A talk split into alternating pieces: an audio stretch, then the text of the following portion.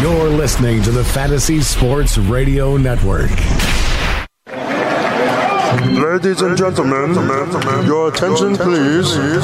Now batting for Fantasy Sports Radio Network, FanRag Fantasy Baseball, the host, Al Melchior. FanRag Fantasy Baseball.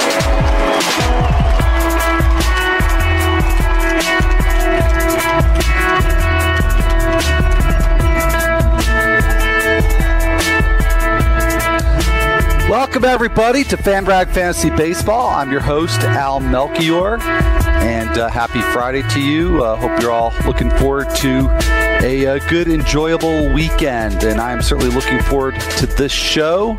Uh, we're going to do as we usually do and uh, go over some of the notable performances from uh, from the previous day's action, and also we're going to take a look ahead to the slate. We've got a full slate of games tonight, so we'll be reviewing that and, and, basically zoning in on some of the things that uh, you know would be good to focus on sort of you know looking ahead which players might actually be able to sort of, you know make a difference in terms of the confidence we can have in them uh, with their performances tonight. Uh, but uh, coming up uh, shortly, we've got Jon Heyman. Uh, so very excited to have John back on the show.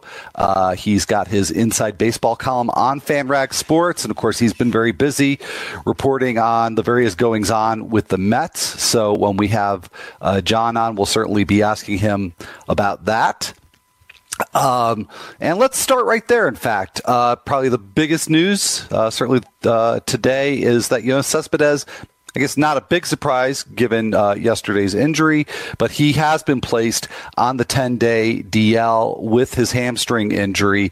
There have not been MRI results yet. Uh, there was a report that Cespedes would be getting an MRI today, so nothing there yet, and also no new developments on Noah Syndergaard either. So we're uh, you know waiting there, but uh, obviously the situation with Cespedes is much more serious, uh, and and you know until we have those MRI results, no sense of what the timetable will be for Cespedes. Um, in that same game uh, from yesterday, where Cespedes got hurt against the Braves, R.A. Dickey also left early uh, with a left quad spasm. So uh, that's also another one to to look out for. And we have more Dodgers rotation news. Uh, we've talked about uh, on a couple of episodes the possibility of Rich Hill returning uh, when he returns, going to the bullpen. So the right now the Dodgers do have a six man rotation because yesterday Julio Urias was called up. We'll talk about that outing a little bit later on the show. Alex Wood stayed in the rotation, uh, which was something of a surprise, knowing that Urias was coming up. And according to the Orange County Register, for the time being, both pitchers are staying in the rotation. So they're going to go six man for a while, but it is just a temporary situation there with a six man rotation for the Dodgers. So somebody will be out, and it's not going to be Alex Wood.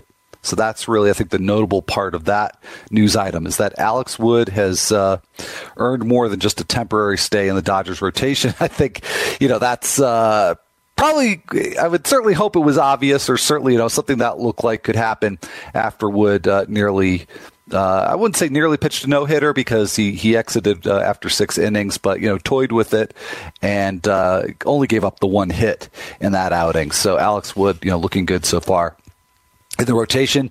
Uh, there is some speculation in that piece from the Orange County Register. Maybe Kenta Maeda is on the hot seat. So uh, a lot of intrigue still with the Dodgers, even though they've you know currently made room for for six starters. And in other Dodger news, uh, Adrian Gonzalez is still dealing with that right forearm tendonitis that was reported during spring training. So he's been trying to play through it. He's never been on the DL in his career, but it is now, according to Dave Roberts, a possibility. Uh, that's all it is at this point, a possibility. So there's no news of Gonzalez going on the DL, but you know he's had his struggles this year could certainly be injury related. And now with Clay Bellinger up, uh, I think it would be easier to put Gonzalez on the DL. But at this point, again, all that that is is a possibility. Uh, now, the big news out of Arizona is that uh, Shelby Miller has been diagnosed with a tear in his UCL. Uh, he is still evaluating his options, which obviously include Tommy John surgery. Uh, he was also diagnosed with a flexor strain. So, uh, you know, it would certainly appear that Shelby Miller is going to be out for a long, long time, maybe for the rest of the season. And uh, Archie Bradley has been named as a potential replacement for uh, for Miller in the rotation, and that's that's a tricky one. You know, as a fantasy owner, we don't you don't have any control over what uh, Torey Lovullo was does there with the rotation, but you might actually hope Archie Bradley becomes a closer there in Arizona. So uh, that'll be an intriguing situation to watch. So anyway, lots more news to cover. But when we come back, we'll be joined by Jon Heyman. Like I said, talk about the Mets, talk about teams in seller mode. We'll be doing all that just a few minutes. So stick around.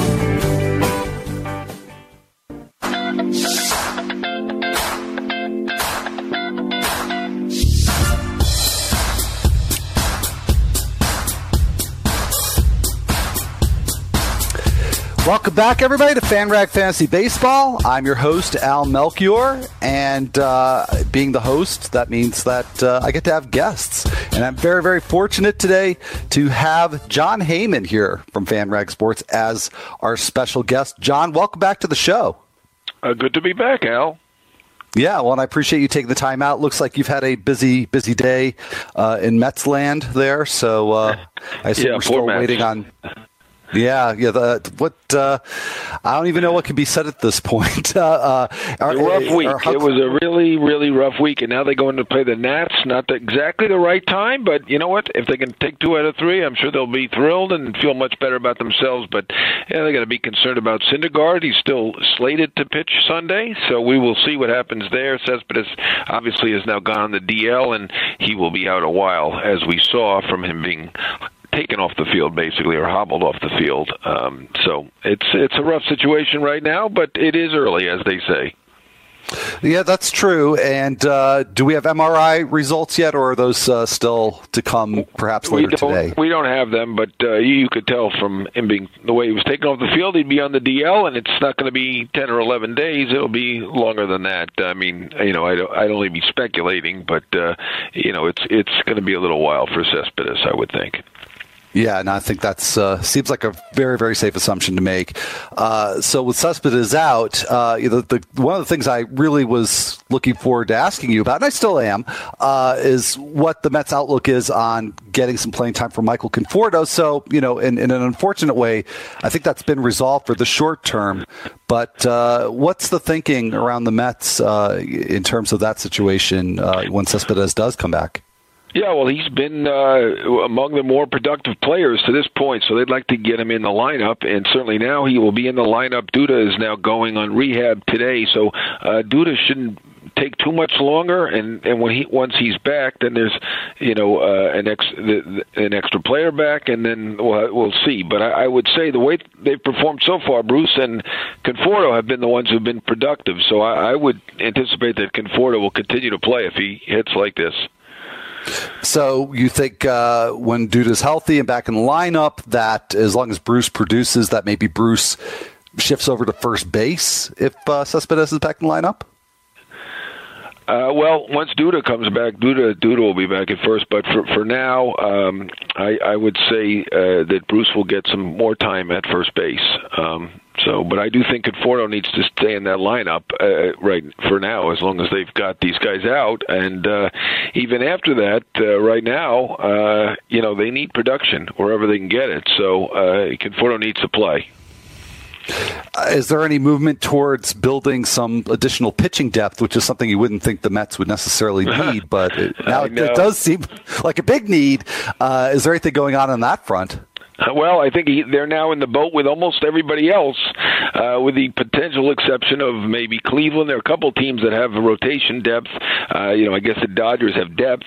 Um, so uh, you know, I, I I think they're just in the boat with everybody else. Nobody's trading any pitching depth uh, at this point. So uh, right now they're a little thin. Obviously, you've got Matz and Lugo who started out, and now uh, Syndergaard looks like he'll be okay for Sunday, or at least they're hoping that. We'll see. Uh, it's still a question uh, uh, there. So uh, you know, I don't think they can do anything about that right now. Uh, they got to go with what they've got. There's nobody trading a starting pitcher. It just it just isn't available. Uh, yeah, no, that's uh, at least not at this point. Now, you know, John, you recently uh, for FanRag wrote your inside baseball piece on potential sellers, the sellers market, and you uh, power ranked 19 teams uh, with the White Sox at the top. So, uh, you know, maybe it seems early to to be thinking about that, but you know, it, it comes up quickly, and certainly, you know, fantasy owners want to get ahead of the curve in terms of anticipating who might be selling off. So, uh, starting with the White Sox, uh, what do you think is the likelihood that Quintana gets moved? I think it's pretty likely uh, that Quintana gets moved. He probably even more likely that Robertson gets moved. But uh, I, I would say that uh, there's a good chance that uh, that both will get moved at some point here. Maybe maybe not quite this early. Quintana obviously hasn't been his best to this point. They say it's really only been two bad innings, but uh, I think people would like to see a more uh, consistent performance out of him uh, before trading away top prospects for him, and that will be the anticipation for the White Sox. And Robertson is. Uh, back to with the form they had with the Yankees. I don't know whether uh, the knee was bothering him last year or or what, but uh, he says he's eaten more salads, I guess, and lost five pounds. He always seemed to be in great shape to me, but I guess every every pound helps. As, as basically all of us uh, uh, listening and and on the show probably understand. So uh, those those are really their two most valuable pieces. But the way they're starting out, they probably will be able to trade Holland or Shields or uh, Miguel Gonzalez um, as the Shields needs to come back off the DL, but all three of them have shown uh, some good games so far. Uh, you know, well, that's uh, those are some names that we don't hear as much as Quintana. You know, and again, from a fancy perspective, just because they're not as high end, but it does. You know, they have to be replaced. So, uh, do you think the Sox are looking at bringing up uh, Lucas Giolito or Reynaldo Lopez, uh, or you know, is there there some other plan in place? Uh, you know, to to restock that rotation? Yeah, I mean they have very good young pitchers at AAA, and um, yeah, I, I think they would look at uh, uh, exactly those guys you mentioned, Giolito and Lopez and Fulmer, uh, to be in that rotation. They'd like to have a nice young rotation. They're rebuilding, as we know. They've made no bones about it, and those are the guys. Kopech uh, is the guy with the highest ceiling uh, among that group, and uh, he they're determined to keep him in the minors this year. He is at Double A currently, and so we probably see him uh, the following year, but not this year. Um, do you would you know they've uh, got a little bit of a history of bringing up their their top shelf prospects and putting them in a relief role. You know they did that with with Chris Sale, of course. Uh, so I was I was very intrigued to hear you say that Fulmer would come up as a starter. Now he's already spent some time in the bullpen. Uh, do you see them possibly doing that with Kopech uh, next year?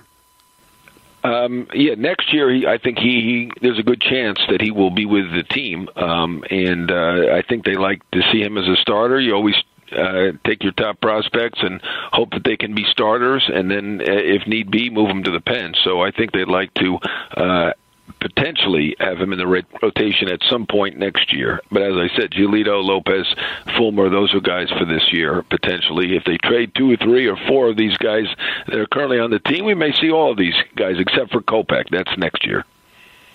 All right, all right. Well, uh, you've got the Twins second on your list, and you mentioned Ervin Santana, uh, certainly helping his cause in a huge way uh, on the the market.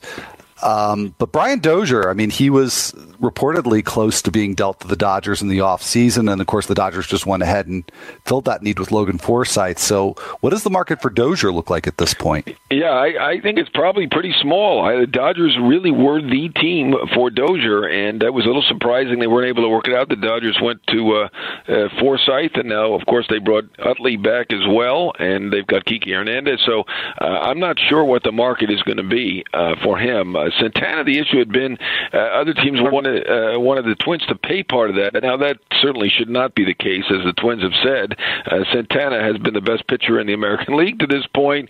That contract is is pretty reasonable uh, considering his performance. Uh, anyway. I think I mean he's a solid starter. Uh, the way he's performed so far, he's performing like a number one. So you you, sh- they should be able to get something uh, pretty good for him. And you know, there's seven or eight teams that are really sellers, and uh, there's no question about that. And and you know, of course, some of them have started out okay, but that doesn't mean they're not going to sell when the opportunity arises, and that would include, of course, the Reds and the uh, the Brewers, who are off to pretty good starts in the Rays. So, um, you know, at least a half dozen teams are in that rebuilding mode. Padres, of course.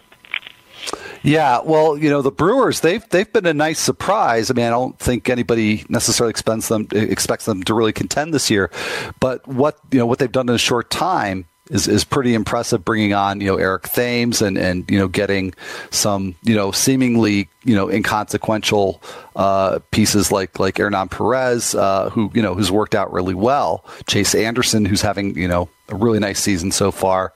Uh, who now, of course, Brian Ryan Braun's the big name there, but uh, who, including Braun, do you think could get moved?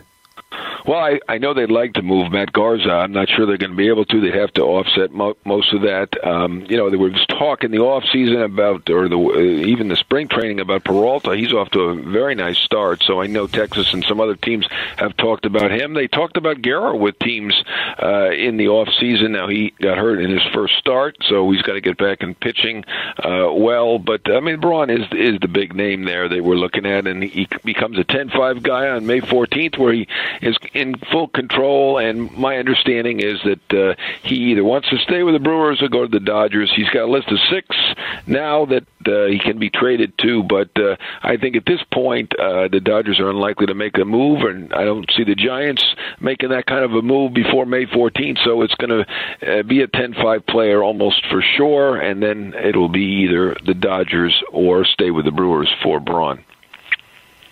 Ah, well, that's uh, that'd be interesting if he stayed with the Brewers. You know, again, given given the rebuild mode that they're in, it, it, sort of seems like a, a round peg in a square hole. But again, they, have been, I think, a better team than a lot of people thought. So maybe that, right, that works he, out he's for them. 10 and 5, it's up to him. And they're not really driving that bus. I, they think oh, they would like to trade uh, Ryan Braun. He's a very productive player. I understand that. But uh, they're looking more toward the future than this year. I think it's nice that they got off to a good start. They're very pleased with that. But, uh, you know, they've got great players coming, I think. But Lewis Brinson is going to be excellent in the outfield, I think. Uh, Hader a lefty. Uh, looks like a left-handed version of Lincecum, maybe. I mean, that might be stretching it a bit, but he, he looks pretty good. They've got some prospects. They've done a nice job there, but I, I still think realistically, uh, we're looking to the future more than uh, this year for the Milwaukee Brewers. Yeah, well, if Braun does decide to stay, that's that's a tough situation because, like you say, Brinson, you would think they would bring him up sooner than later, and that that's a very crowded outfield without Lou Brinson. So yeah, I'm they, not sure what some prospects. They've got some players in the outfield. They've done a nice job. Uh, getting Brinson was a good move uh, from Texas. Uh, I, I didn't think that uh, trade initially was was that great for them, but uh, Brinson uh, really has won me over. Uh, It looked really good in spring training. Uh, he's gonna a guy who's going to need to play. They obviously have uh, other outfield prospects as well, including Brett Phillips. Um, they've got they've got some players, particularly in the outfield. Uh, well, let's uh, uh, hit one more team, John. That I know uh, you you've got a busy day today. You got to go. We got to go to break in, in about a minute. But uh, the Reds are another one of the teams that you mentioned. Zach Cozart is another player who seemed to be on the verge of being traded.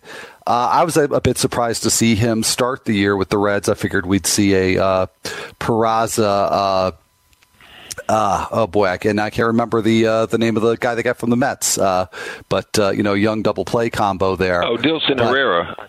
Thank you very much, Dilson Herrera. No problem. No so, problem. Uh, this is John. This is why why I have you on the show, among many other it. things. Dilson Herrera. Yeah. but uh, so yeah, what what is this?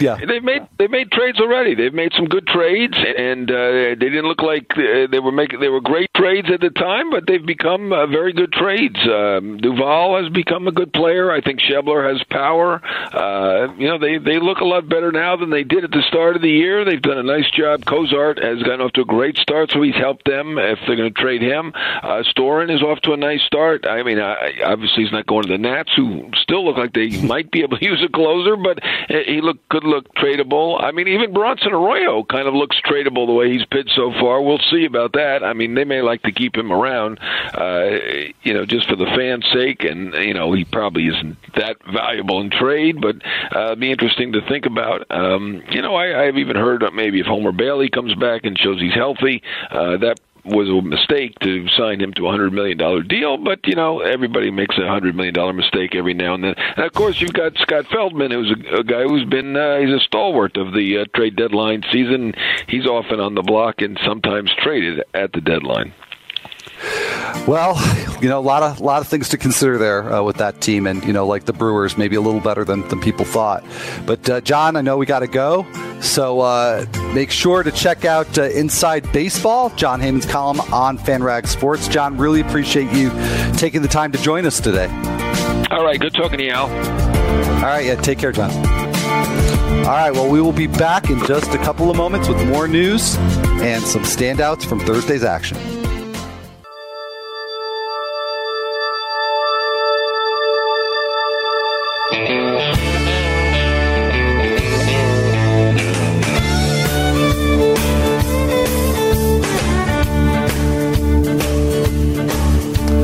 Welcome back, everybody, to FanRag Fantasy Baseball. I am your host, Al Melchior, and many, many thanks to Jon Heyman for joining us for the last segment. Uh, great stuff on uh, some potential uh, sellers uh, for the trade market down the road and what some of the fantasy fallout might be from that. So, uh, Always great to have John on the show. Uh, we do have a few news items to catch up on, but before we do, quick word about the Fantasy Sports Radio Network app. You can now take the world's premier 24 7 Fantasy Sports Radio Network with you wherever you go. Download the Fantasy Sports Radio app now in the iTunes Store or on Google Play and listen for free anytime, anywhere. You can hear Tony Sincotta on the treadmill, Benny Riccardi in the car, Greg Sussman on the subway, or just relax with the king on the couch, or Jake Ciely while you're jogging. We'll keep you updated and informed wherever you go. Get the Fantasy Sports Radio app for free right now in the iTunes Store or on Google Play and take the experts with you.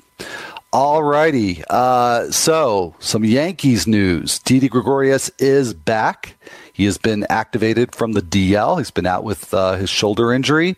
And good news for Gary Sanchez as well. He will start a rehab assignment on Tuesday. And of course, he has been out with a strained biceps. So, very good news uh, for Gary Sanchez and his fantasy owners. Uh, hopefully, Sanchez back very, very soon.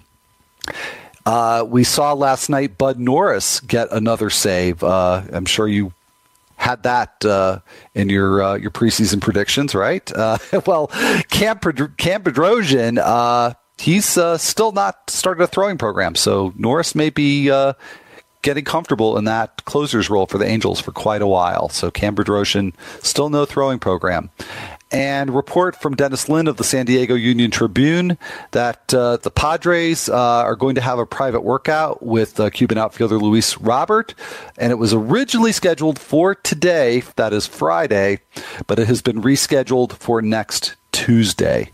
So uh, that concludes the news for now. But uh, let's take a quick look at the weather uh, around the major leagues for the uh, full night slate that we have. And for the most part, looks worry free in terms of any players that you might be uh, thinking about, uh, worrying about them uh, having a delay or even a cancellation.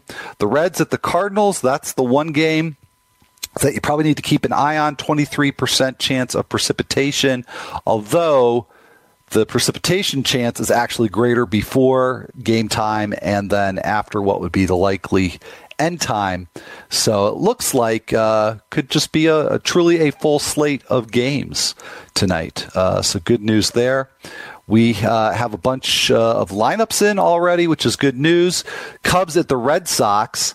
So uh, we've got Jake Arrieta facing off against Drew Pomeranz, and you've got the DH there in Chicago. So uh, you get to have Ben Zobrist and Javier Baez in the lineup. And the center fielder du jour, Albert Almora. So uh, there's your, your Cubs lineup. And uh, we've got the Rays, Pirates, Marlins, Indians, and Mariners in as well. If you uh, need to check up on those for your daily lineups. Uh, but let's uh, take a look at some of the notable performances. Uh, I don't think we'll get to all these before we have to break again. But I do want to start with probably far from the one that caught your attention the most last night because there were some great ace performances from Justin Verlander, Corey Kluber, um, Taijuan Walker had a very impressive start, but um, Jeremy, Jeremy Hellickson's the one that actually really caught my attention because it was strange and strange in a way that that pretty much all of his starts have been strange. Six innings, just one run allowed for Hellickson, seven hits, no walks, and one strikeout. So Hellickson now is 4 0 with a 1.80 ERA. Uh, and if I could have had uh, Jon Heyman on a little longer, might have asked him about the Philly situation because uh, Hellickson certainly, uh, much like Ervin Santana, increasing his trade value by the start. But uh, no strikeouts for Hellickson virtually. 3.3 Ks per nine. He's also kind of going the Ivan Nova route with not walking anybody. But um, not much hard contact. That's how Hellickson's pretty much getting it done. Uh, 25% hard contact rate, which corresponds nicely with an 85.8 mile per hour average exit velocity for Hellickson.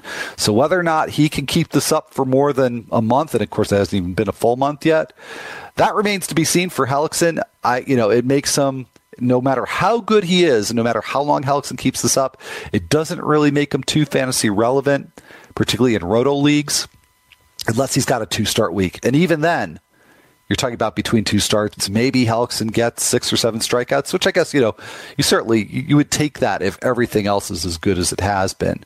Uh, I've been starting Hellickson in a points league, and actually he's been plenty productive because he goes deep into games, and, and the ratios are all really good. So even in this version, Jeremy Hellickson does have some some mixed league fantasy value.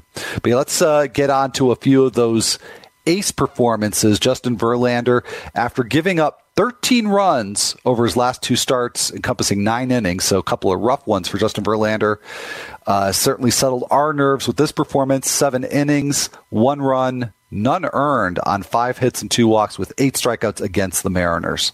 And the Mariners, uh, for all the struggles that they've had this year, you know, the injury issues, uh, they've been pretty tough on right handers. So that is a very encouraging start for Justin Verlander. And then I also mentioned Corey Kluber. Nice performance for him. He did allow three runs, uh, but it's over seven innings on eight hits and four walks. That one's a little bit unusual. And actually, Verlander and Kluber have been walking a few more batters than we're accustomed to but he got uh, 10 strikeouts against the Astros. And these are not the old Astros that struck out all the time. These are the Astros that have Josh Reddick and Nori Aoki and Yuli Gurriel, none of whom really strike out. so very, very impressive performance on the whole from Corey Kluber. And that's back to back good starts now. He had a complete game shutout against the White Sox in his most recent start before this. Um, much tougher uh, degree of difficulty this time with the Astros. Um, so, anyhow, looking ahead, uh, many, many more uh, ace type performances to uh, to look into. We had a couple of them in the uh, Red Sox Yankees game uh, from last night. Masahiro Tanaka and uh, Chris Sale. Chris Sale, you know, by by fantasy standards, probably had the you know the more uh, desirable start, I guess you could say. Eight innings with 10 strikeouts and no walks. Did allow two earned runs, three runs total on eight hits. Um, so, in a sense, not as immaculate as the three hit shutout that was twirled by Masahiro Tanaka, but you know you got to love the 10 Ks from Chris Sale, and he's just he's just been racking up strikeouts this year. And if you recall last year early on, he was surprisingly short on strikeouts, so that's that's a distant memory now for Chris Sale. Tanaka, I think, is, is probably the more interesting case from fantasy perspective because he's you know been for the most part very effective, but um, you know just not really big on the strikeouts. Only three against the Red Sox, and granted they don't strike out a lot, but only six point six Ks per nine on the year. And and Tanaka's mo for at least the last couple of years has been getting a lot of strikes.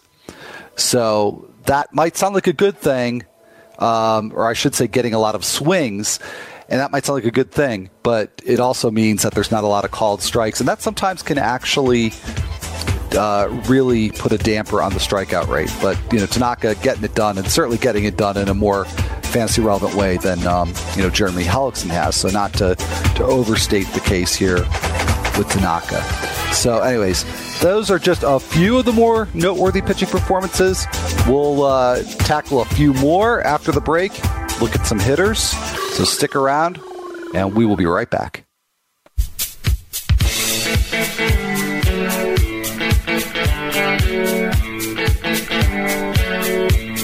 Welcome back, everybody, to FanRag Fantasy Baseball. I'm your host, Al Melchior. Thanks for sticking around, and we'll make it worth your while because uh, we got lots more standout performances to talk about, and then we're going to be a little forward looking and take a look at tonight's slate because I think there are several pitching performances, not just to look back on, but to look forward to some pitchers who, for me, are sort of on the bubble, and I think they could show us something uh, with their starts tonight. But that'll be a bit later on. Let's again turn our focus back to Thursday. Uh, lots of uh, noteworthy performances, mostly good ones, including the season debut from Julio Urias. Five and two thirds innings, four hits around, and just one run, four walks, which was not terrific, but four strikeouts at the Giants. So I think overall you have to say pretty good performance from Urias uh, first time around, and of course, uh, you know his innings have been managed uh, up to this point. And uh, but uh, you know the big news is that both he and Alex Wood are going to stick around in the rotation for a while. Um, so uh, if you don't have Urias rostered somewhere in your league. I think now is a really good time to pick him up before he maybe posts another good start or two, and doesn't appear he is going anywhere. Now, his opposite number for the Giants, Matt Moore, had another really good start. But, you know, in terms of looking ahead at a matchup and thinking, okay, if this pitcher does well or doesn't do well, this really says something. This was one of those starts for Matt Moore where I don't think it gets any friendlier for a pitcher. Uh, a home start at AT&T Park, where Moore has been very good, very consistently since joining the Giants last year. He has a career 3.12 ERA at AT&T Park. Uh, so he's been good there, and then he's facing the Dodgers, who just about every lefty uh, seems to look like Clayton Kershaw against. So uh, Moore pretty much did have uh, something like a Kershaw like performance. Seven innings, just two hits allowed, just one run, three walks, but eight strikeouts for Moore. So that just may be as good as it gets for Matt Moore. And again, that's not to knock him. That's just to say that's a dream matchup in a dream venue uh, in a place where Moore has already demonstrated a lot of success. So uh, from a fancy perspective, I think it's status quo. You don't take this as a sign that you know uh, Moore is somebody that you you plot back in your lineup uh, or your rotation rather every week. Uh, but you look at is he pitching at home? That's a key. And if he's not at home, at least is he someplace uh, where you know he can keep the ball in the yard, like like Busch Stadium or Marlins Park, someplace like that. Um, and then you know what's how does the opponent do against lefty? So you certainly Moore is somebody you certainly play the matchups and the splits with. Taijuan Walker. Uh, now the ERA might not look like anything special. It certainly didn't look like anything special heading into this game against the Padres. And again, this is one where you might say, is it the matchup or is it the pitcher? Because uh, the Padres have made a lot of pitchers look great. Remember last week, Dan Straily, those 14 strikeouts. And I like Straily. Um, but I don't see him as a double digit strikeout guy other than once in a great, great while. Uh, Walker with 11 Ks against the Padres, eight innings, four hits, two runs, no walks. And his ERA is now a bit more respectable at 3.94. Um, I think he's been cheated a bit, though. His XFIP is 6.6 uh, uh, points lower than that at 3.34 because he's uh, not stranded a whole lot of runners. I mean, it's not a crazy low strand rate like you see early on uh, this time of year with a lot of pitchers, but 69%, you know, whereas a normal one would probably be right around, say, 74. Uh, you know that, that's a low enough to make a little bit of a difference in Walker's ERA. And I just, if you look at what Walker's done peripherally, I don't think this is the matchup. I think this is the pitcher. Walker's been really good with control again this year. He's getting the strikeouts. The the home runs have not been the problem to the uh, extent that they were with the Mariners. So uh, I think maybe the uh, you know, procedure that Walker had on, on his foot and ankle really made a big difference. Uh, we could certainly attribute to, it to that, but you know the potential's been there for Walker all along. So he's despite what the ERA says, I think Walker will realize it. Um, I think the window maybe right now for buying low on Walker after the start, maybe it's closed a bit, maybe it's even shut. But bear in mind that next week, if the A's go four man in the rotation um, with Shelby Miller out, and they can afford to do that for the next turn. Um, Walker probably gets two starts next week, and the second one would be at Colorado. So it's a perverse thing. Uh, you know, we don't want pitchers to, to stink. But, you know, if we want to buy low on somebody we don't already own Walker, maybe uh, a meltdown of course wouldn't be such a bad thing altogether. But anyway, I think Walker is certainly worth owning. And if you can still, uh, you know, either by trade or picking him up, uh, I think it's certainly worthwhile. Kendall Graveman, uh, another nice outing. This is first one off of the DL. Six innings, six hits, two runs, no walks, four strikeouts. Uh, at the Angels, now he did not. He actually took the loss in this game, but um, you know I, I, was pretty high on Graveman for a while. But really taking a deeper look, uh, I think that this is in way, some ways opposite of, of Taijuan Walker. That he's got the low ERA, but he's stranded 91% of his base runners, so that's ultra ultra high. Uh, and he's got a 239 BABIP. And in this start against the Angels, just two swings and misses. And granted, they're not a huge strikeout team, but that's a little extreme. And you say, okay, but Graveman's a ground ball pitcher. Next best thing, right? Well, he only got six ground balls in the start, and he's really not been getting a lot of grounders this season. So if you've got Graveman, I, would say just the opposite with Walker. Uh, it's it's a great time to sell Kendall Graveman. As I mentioned earlier, Bud Norris uh, got the save for the Angels this, in this game. Ricky Nolasco started it. Uh, if you want to know more about Bud Norris, uh, my colleague Greg Jewett uh, has written the waiver wire column, the latest one for FanRag, uh, FanRag Sports, and uh, among several players that are widely available, Norris is one that he he writes about. So check that out. And just a few more starts to mention while I make sure we get to some of the hitters. Gio Gonzalez, another nice start. He's down to 1.62 ERA, six and two thirds, seven hits, two runs, three walks, and five Ks at Colorado. There's the key part. Uh, nice outing at Coors Field there for Gio Gonzalez. You know, whereas uh, the Nationals have just been lighting up the scoreboard as you would expect. I mean, that team was hitting like crazy before they got to Colorado. Uh, it doesn't matter if it's righties, lefties, you know, where it is. Uh, Nationals offense is just uh, hot. Uh, they scored 16 runs in this game. Uh, Antonio Senzatela actually did not have a terrible start, uh, although certainly not one of his better ones. But uh, Gio Gonzalez even better. But uh, much like Kendall Graveman, very very high strand rate, 89%. And the peripherals are okay for for Gonzalez. I would say better than Graveman's, but maybe a sell high candidate there, especially after a really good performance at Coors Field. Here's one I mentioned on the show yesterday while uh, the, the, the, game was in progress during the show. Mat Latos, six scoreless innings at the Cardinals in the uh, first uh, game of a doubleheader. Three hits, four walks, four strikeouts for Latos. Um, I, I have to say, not getting too excited about this one. You know, we haven't seen a lot from Latos this year, but the peripherals not super imp- impressive. But you know, we'll we'll hold judgment on that. Uh, because that's that's a nice start uh, from Latos against Cardinals.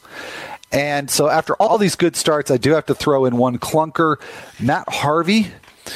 Think uh, you know with all the talk about the Mets that we've done on this show already, and, and yesterday's show as well.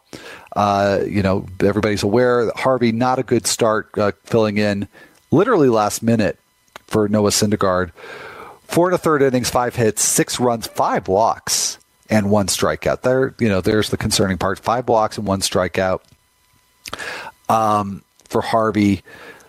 Now, in his previous start, he only got two strikeouts. That was against the Nationals, who I just touted as this super hot offense. So you can read it a couple of ways. That while Harvey claimed that he wasn't really ready to make this start and he was tight from from lifting weights the, the day before, um, you know, maybe it's not that. Maybe uh, you know, maybe Harvey is uh, having a bump in the road coming back from the uh, thoracic outlet surgery. So uh, that's a situation we definitely do need to watch. And I, I, for the time being, I would I would bench Matt Harvey. Maybe it was just him not being prepared for this one start, but I would play it safe with Matt Harvey.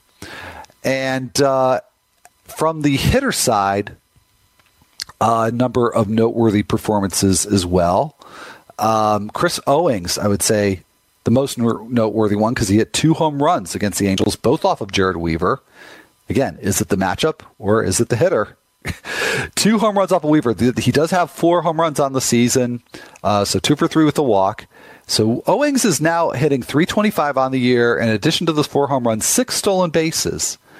Now, both are, are, a pleasant surprise, the home runs and the stolen bases, and maybe the home runs again you dismiss because he hit two of those off of Jered Weaver. But I wasn't quite sure how aggressive the Diamondbacks would be this year in terms of base stealing team because the last two years under Chip Hale, they were very aggressive. But Torey Lovullo seems to be carrying that uh, approach forward. So that's great news for Owings because he'll give you steals, and that alone gives him some value. But that 325 batting average, I don't think it's all fluke because he's getting a lot of infield hits, and again, that comes from the speed. Uh, he, he sprays the ball around pretty well and a lot of line drives. So he's got a 30% rate this year, which is superb, but that's not really too far out of line with his career numbers, uh, which right now it's a 25% career rate. Um, but again, you know, it's 30% versus 25. That might sound like a big difference, but it's a small sample. So basically, he, you know, came into the season, I think, with about a 24% rate. So that that's the sort of hitter Owings is. I think he does have some potential for batting average, and you put that on top of the steals, and uh, I think he's absolutely viable as a middle infielder in a, a standard mixed roto league. Matt Carpenter with a big game. Uh, now, the, of course, the the Cardinals played two yesterday against the Blue Jays, but the first one was the big one. He went two for five with a walk-off grand slam, and that one, that was his third home run in the year of the year. But after the nightcap, Carpenter still had just a 238 batting average, and his hard contact rate has really re- regressed this year down to 30%, which is pretty average. So I have a little bit of concern for Matt Carpenter. I wouldn't bench him just yet, but um, the slow start, maybe there is a little something to that. And also in that first game between the uh, Blue Jays and the Cardinals, Roberto Osuna blew his third save of the season, uh, and his velocity in this particular game was down a couple ticks from where he is normally 93 miles an hour. So there's a concern there for Roberto Osuna for sure. Uh, also, in the second game of that doubleheader, Dexter Fowler with the uh, was the star of that one, three for four with a home run and a walk uh, off to a really, really slow start this year, but Fowler slowly bring that bat- batting average back up. It's now up to 224. That was his third home run of the season. But Fowler is not, he's got a low OBP, and it's not just because the batting average is low. He's not walking all that much either. Pretty average walk rate. And that's, that's the one thing you figure Fowler, he's going to lead off. He's going to get on base a ton, maybe give you 15, 20 steals. Um, but he's going you know, he's going to get on base and score a ton of runs and he's got a 271 BABIP, which does seem fluky low for Fowler. Um, but he is chasing a lot of pitches, uh, both in and out of the zone. So, um, you know, I don't know how that's going to bode for him long term. It's early. We see all sorts of weird things with uh, walk rate spiking, dipping in the first month, and then players right themselves. I tend to think that Fowler will. I'm not sure what's behind this aggressive approach for him but this is somebody who has such a long-standing, consistent record of getting on base that uh, I have to think that, that it'll correct itself and, and might even present a buy low opportunity for Fowler right now. Although certainly that game last night did not help that. Uh, Jose Ramirez. Uh, off to a, a, a, great start, batting 342. You went three for four against the Astros. But sure, maybe you expected Jose Ramirez to hit for average, but here's the the wrinkle with him. I mean, he's actually really a pretty different hitter so far. The fly ball rate for him is is up substantially. Hard contact rate is up substantially. Um, and he's not pulling the ball as much. So in a way, it's everything you want to see from a player who already broke out last year is going next level this year. So Ramirez already has five home runs. Didn't hit one in that game against the Astros, but uh, you know bolstered a batting average that was already pretty high. So.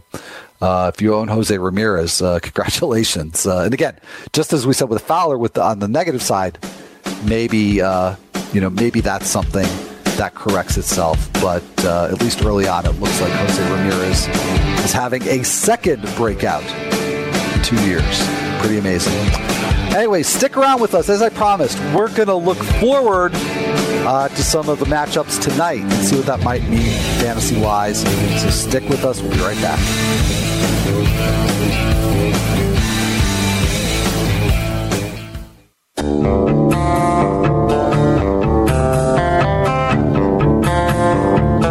Welcome back, everybody, to FanRag Fantasy Baseball.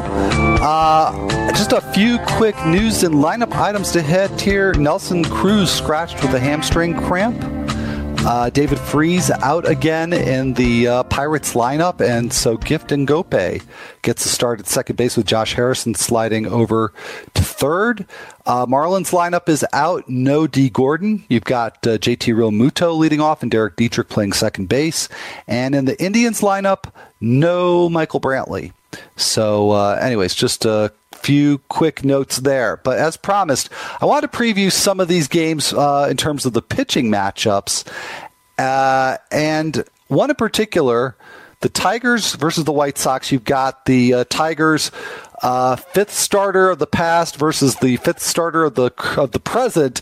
Uh, Pelfrey, Mike Pelfrey going for the White Sox, Matt Boyd going for the Tigers, and you know this is a, a very very good matchup for Boyd. Uh, granted, the White Sox hit lefties a little better than they hit righties, but a real test for Boyd, who has really looked nothing like he did in spring training, and, and I think he's a good cautionary trail for the fu- uh, cautionary tale for the future, not to take those spring numbers too too seriously because Boyd walked one batter all of spring training, and control's been a real issue for Boyd again.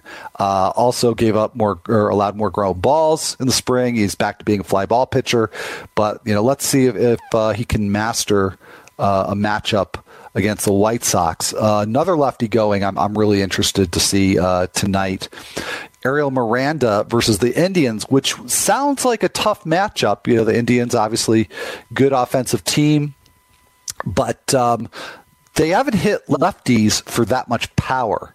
Uh, you know, it's, hard to get them to strike out, but they don't. They haven't been hitting lefties for that much power, and that's the the Achilles heel for Ariel Miranda. If he can keep the ball in the park, as you remember last September when he was a real standout for the Mariners, uh, you know, Miranda was really good. So it'd be interesting to see if he can do that in a matchup that I think is more favorable than it might look. And uh, finally, Tyler Skaggs facing the Rangers again. He's already faced them once this year. Didn't go especially well. Um, and it, on the face of it, looks like a bad matchup for Skaggs, who really relies on freezing up batters. And the Rangers are a very aggressive hitting team. Um, but you know, by the same token, uh, Skaggs has done well in you know in some other starts, uh, you know, where the matchup didn't appear that favorable. So, uh, you know, this will be kind of a, a you know not not ultimate proof or anything, but a little bit of evidence to see maybe that previous start against the Rangers was a little bit of a bad fluke for uh, for Tyler Skaggs because for the most part this year he's he's been really you know pretty good for fantasy purposes, close to a strikeout per inning, um, and again a lot of that owed to uh, the high called strike rate. Um, you know, so you know, pretty good peripherals there for Tyler Skaggs. So I'm, I'm really interested in with Nick Martinez going for the Rangers. I think he's the superior starter. Maybe he picks up a win there. So anyway, have fun watching those games tonight. Uh, good luck to you in fantasy, and we will be back on Sunday. Uh, and I'll Bernie Pleskoff from uh, from FanRag Sports uh, guesting with me on Sunday. So please join us. That's at noon Eastern. Have a great day, everybody. Have a great weekend. Take